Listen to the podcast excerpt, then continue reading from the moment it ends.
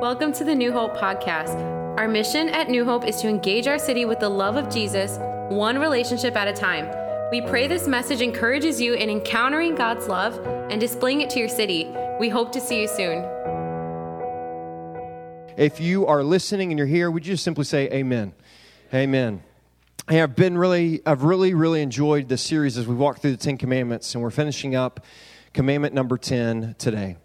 It has been a, it's been a journey for me through the Ten Commandments that honestly has been extremely convicting.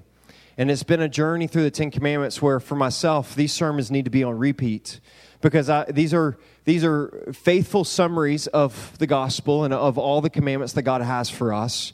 But it's just to continue to challenge that through these Ten Commandments, we're seeing over and over how God is getting at the heart of the matter and He's dealing with us on some very important things. And so I've just been a this has been an encouragement to me, a challenge to me, and I pray it has been for you as well.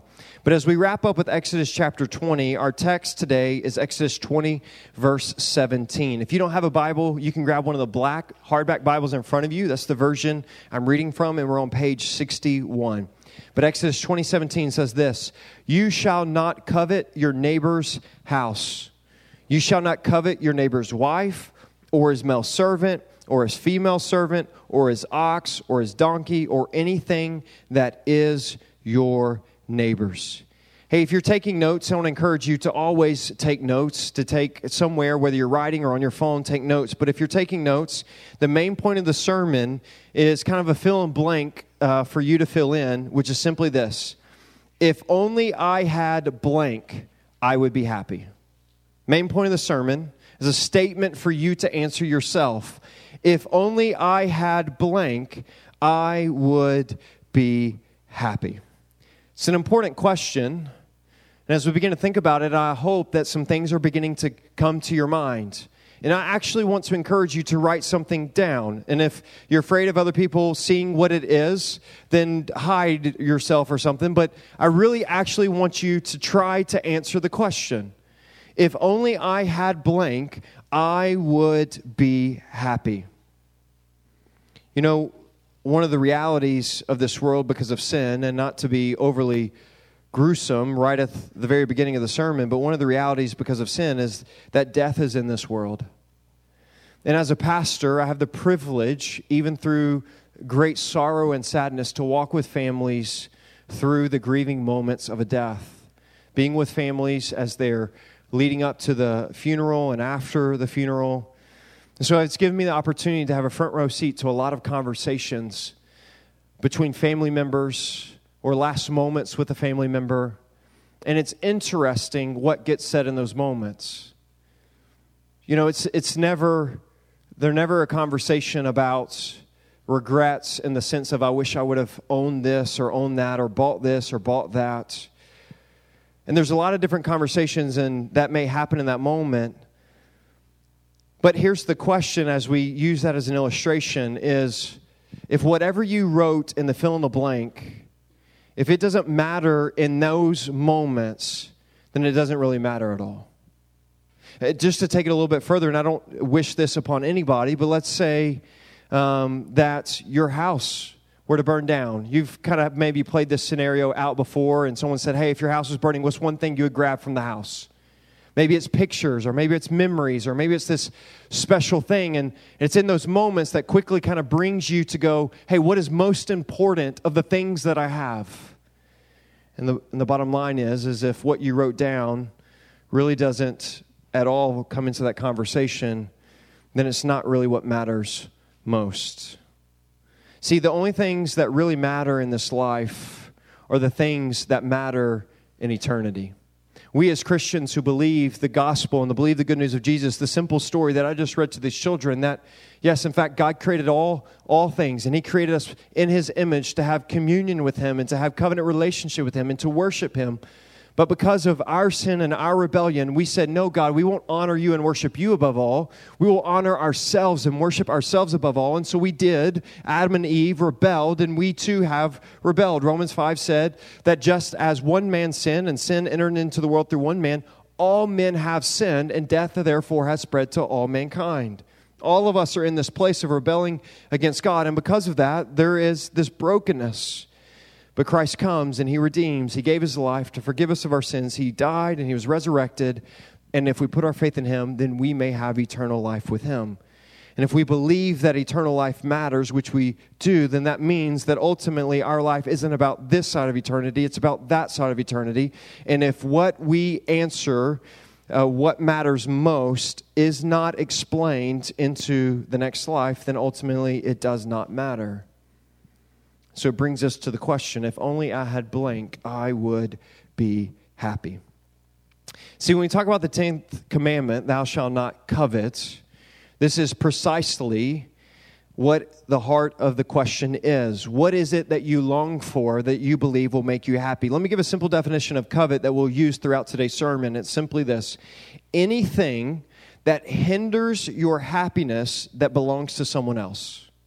Let me say that again. Anything that hinders your happiness that belongs to someone else. It's, it's statements like this If only I had that, I would be happy. If only I had that car, if only I had that house, if only I had that job, if only I had that opportunity, if only I had this or that, then I would be happy. And see, when we begin to think about thou shalt not covet, um, as a pastor, especially as we've talked through some of the other Ten Commandments, like adultery and uh, anger and murder and some of those things, we deal with the heart issues. As a pastor, a lot of times people come and confess sin, which is I encourage to do. Let's talk through that and let's talk through how the gospel responds to sin.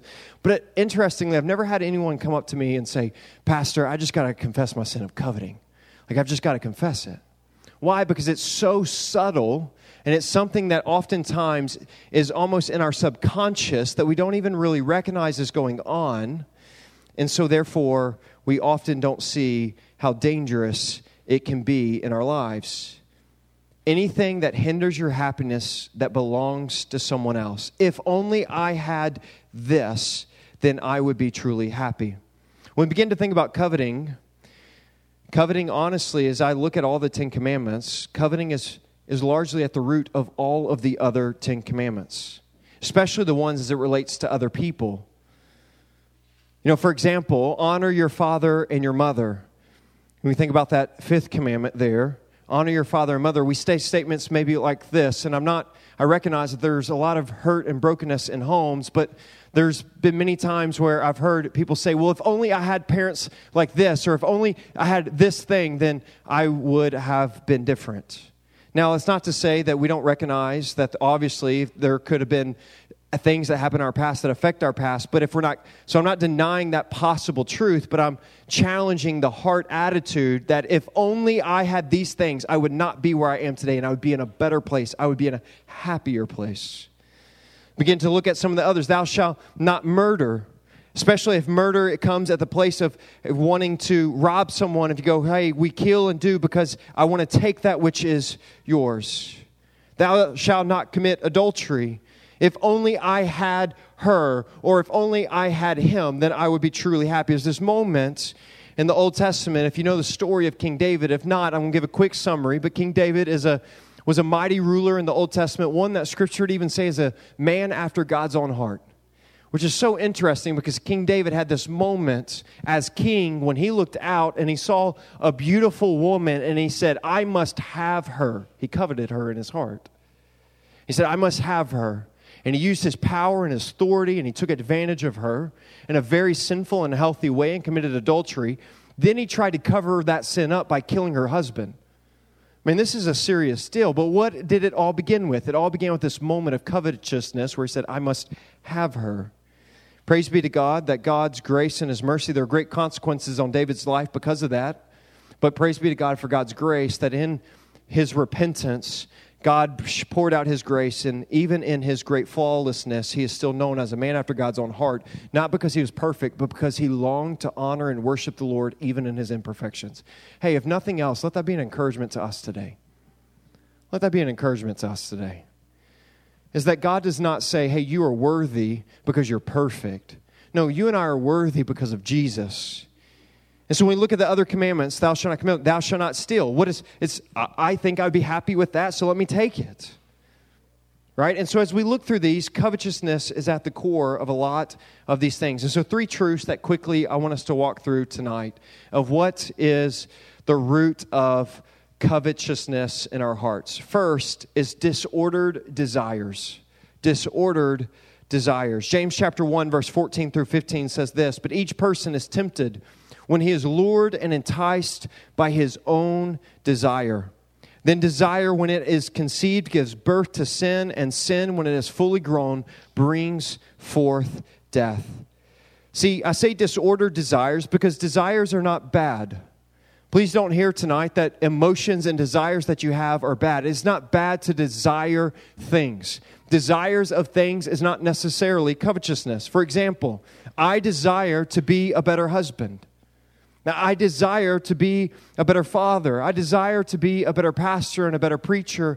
I desire to see brokenness in this world be healed. I desire to see children not be hungry. I desire to see war and peace come upon this world. I desire for racism to go away and injustice to go away. I can desire good things. Desire is not the problem, disordered desires are the problem disordered desires of thinking that if I had these things in a selfish way, they would truly make me happy. Colossians 3 5 tells us, though, but put to death, therefore, what is earthly in you sexual immorality, impurity, passions, and evil desires, and covetousness, which is idolatry. And this is where the Ten Commandments come full circle. Because what were what is the first commandment? You shall have no other gods before me. And the second is that you shall make for yourself no carved image. See, idolatry is at the heart of it is covetousness, is believing that if I take this or I long after this, it will make me happy. Even in idol worship, as far as worshiping other gods. Well, if I worship this God or this thing, I believe it'll actually make me happy. And so, disordered desires, desires aren't the problem. I pray that God gives us good desires. God gave us desires, but covetousness and sin disorders those desires to believe that other things will ultimately make us happy. Not only disordered desires, but second is we have disordered values. Disordered values. You know, when we think about the things that we covet, it reveals our values system. Let me give two simple examples of this. If someone came to me today and said, Hey, Jonathan, you know what? We really need you in the UFC. And if you don't know what the UFC is, it's like real people hitting each other. Like, and it looks like it really hurts, right? And so they're like, Jonathan, you know, you're so muscular, you're so strong. We just know there's a fighter in you. We just know there's a warrior in you. We really need you in the UFC. And I just need you to know that there's nothing in me that goes, yeah, let's do that. Like, yeah. Like, like absolutely nothing in me says that's a good idea. And uh, let me be honest, I don't care how much money you put out there. I like my nose. Like, I like my face, right? I, I like bones where they are. I, I, don't, I don't need any, like, I don't care how much money you put. Like, this, that's just a bad idea. Like, and so there's no covetousness in that direction of any kind because there's no value or desire in my life. But if someone came to me and was like, hey, Jonathan, New York Knicks, you know, like the New York Mets, you're, you're the missing ticket to them all. Now, let's just be honest. Like, there's not, that's not happening. But if someone thought that, I'd be like, yeah, sign me up. Like, you're really probably going to regret that decision, but I'll take your money. Like, come on. Why? What's the difference? Is there's a, there's a value and a desire of something that I have put my life into playing basketball and baseball the majority of my young life and teenage life. And so there's a joy there and a desire there. There's a, a lot of different identity, even issues there. But covetousness of longing for something reveals our values, and it oftentimes reveals our disordered values. Once again, values are not the problem we should have great values. We as a church have values. Values help give the trajectory of our lives and what is most important, in the DNA of who we are. But anytime we try to fulfill our desires or our values outside of biblical truth, it turns itself into sin. Good desires and good values that are disordered turn out to be sin. When we begin to think about disordered desires and disordered values and this question and this thought if only I had this, then I would be happy. You know, there's many times in my life I'm faced with two desires. And sometimes I'm even faced with a desire that I want, but it may not be what God has for me. And in my own sin, for various reasons or whatever things, maybe my disordered values, my heart is tugged in a certain direction. And there's been moments in my life where I really felt like I go, hey, God, you know, like you have those moments where you have an opportunity and you're just like, well, of course, that has to be God's will. Like, I don't even need to pray about it. For example, New York Mets, they call me, right? Yes, that is God's will. Like, no, no need to pray about it. Like, absolutely. You have some of these moments where you're just like, yeah, like that's got to be it. Like, that's, I want it so much.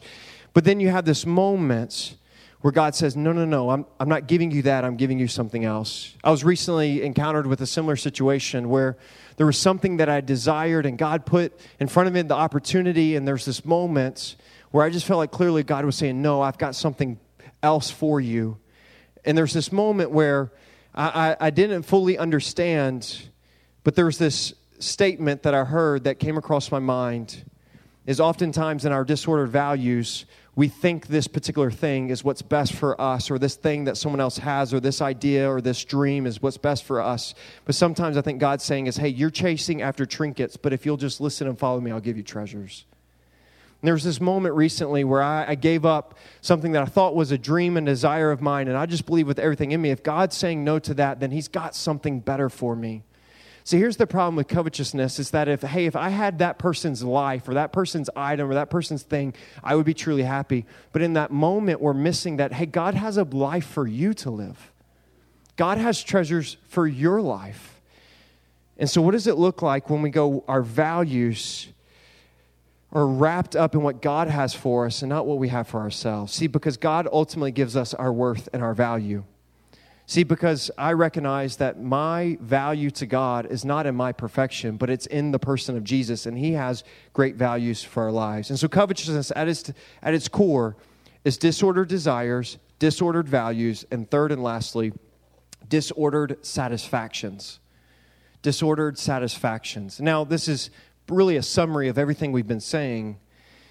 But it's this simple idea that if I had this, I would be happy. Remember the main point of the sermon? If only I had blank, I would truly be happy. What is that for you? And here's the statement I want to give you with truth number three. If you're not enough without that thing, you'll never be enough with it, except for one exception. There's only one exception in this world that I think that is an exception to this statement, and I truly believe, as I told the kids earlier, the right answer is always Jesus. I really believe we here at New Hope, we say that our mission is to connect people to a life satisfied in Jesus because I firmly believe, as Augustine, the fourth century theologian, said, that you, God, you created our hearts to find rest in you, and until we find our rest in you, our hearts will never be satisfied. And I believe with everything in me, covetousness says, I think I will find satisfaction in something other than Jesus. When Jesus is saying, No, I've created you for me. And so stop chasing what is in my hand and start chasing my heart. Start chasing me. And I believe with everything in me that covetousness is us going, I want to find satisfaction outside of Jesus. Instead of just coming to the one who gave his life for us and find our everything in Jesus. And so, if you're in here today, my desire for you, a good desire, because remember, we have good desires, my good desire for you is that you would recognize that Jesus is the one in which you find your complete satisfaction. And so, in closing, as way of application, I want to give two practical advice advices to how do you overcome coveting. How do we overcome this? Like, if this is a thing, there's a struggle, how do we overcome it? First is we learn to be content. We learn to be content with what God has us. Philippians chapter 4 11. Not that I'm speaking of being in need, for I have learned in whatever situation I am to be content. There's a beauty in finding contentment in our life situations. And really, that is a response of finding our satisfaction in Jesus. Because when we're truly satisfied in Jesus, we recognize that there's nothing in this world that will ultimately satisfy us, and we find contentment. Now, once again, there's nothing wrong with wanting new things. For example, my wife and I bought a new car this week um, because, yeah, yeah, all right, cool, yeah. Uh, I, I, I, bought a new pair of shoes a few weeks ago. We're going to cheer that too. I don't know. I don't know. I bought a pizza. I mean, can we give this? Okay, too far. But so there's moments where you're like, yeah, we, we need to get new things for various reasons. There's nothing wrong for that. And the Lord provides that great. But here's the thing also of going, hey, what does it look like to be content with where you are? I'm going, God's got you where you are for a reason. He's given what you have to walk with Him. And I'm telling you, there's just a, there's just a sweet pleasure in this world to truly finding your contentment and satisfaction in Jesus, because then that means what we sang earlier that we can worship Him no matter our circumstances, no matter what's going on. We can worship Him because our worship and satisfaction is not determined by our circumstances, but it's determined simply by knowing and loving Jesus. Therefore, we can be content in all circumstances.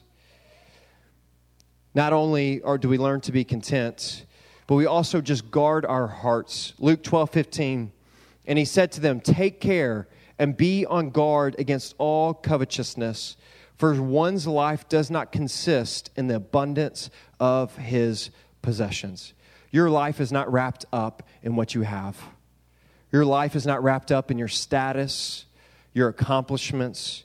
Your value isn't there. Your value is in the fact that despite you, despite your accomplishments, despite your flaws and failures, despite uh, the things you have or the things you don't have, despite all of those things, despite your sin, despite it all, Jesus still loves you with all that He has and that He gave His life for you. Man, our life is not in the abundance of creation, our, our life is in the abundance of the Creator. And so I pray that today you would recognize the call to be faithful, to be content to guard our hearts, and to find our satisfaction in Jesus. Amen.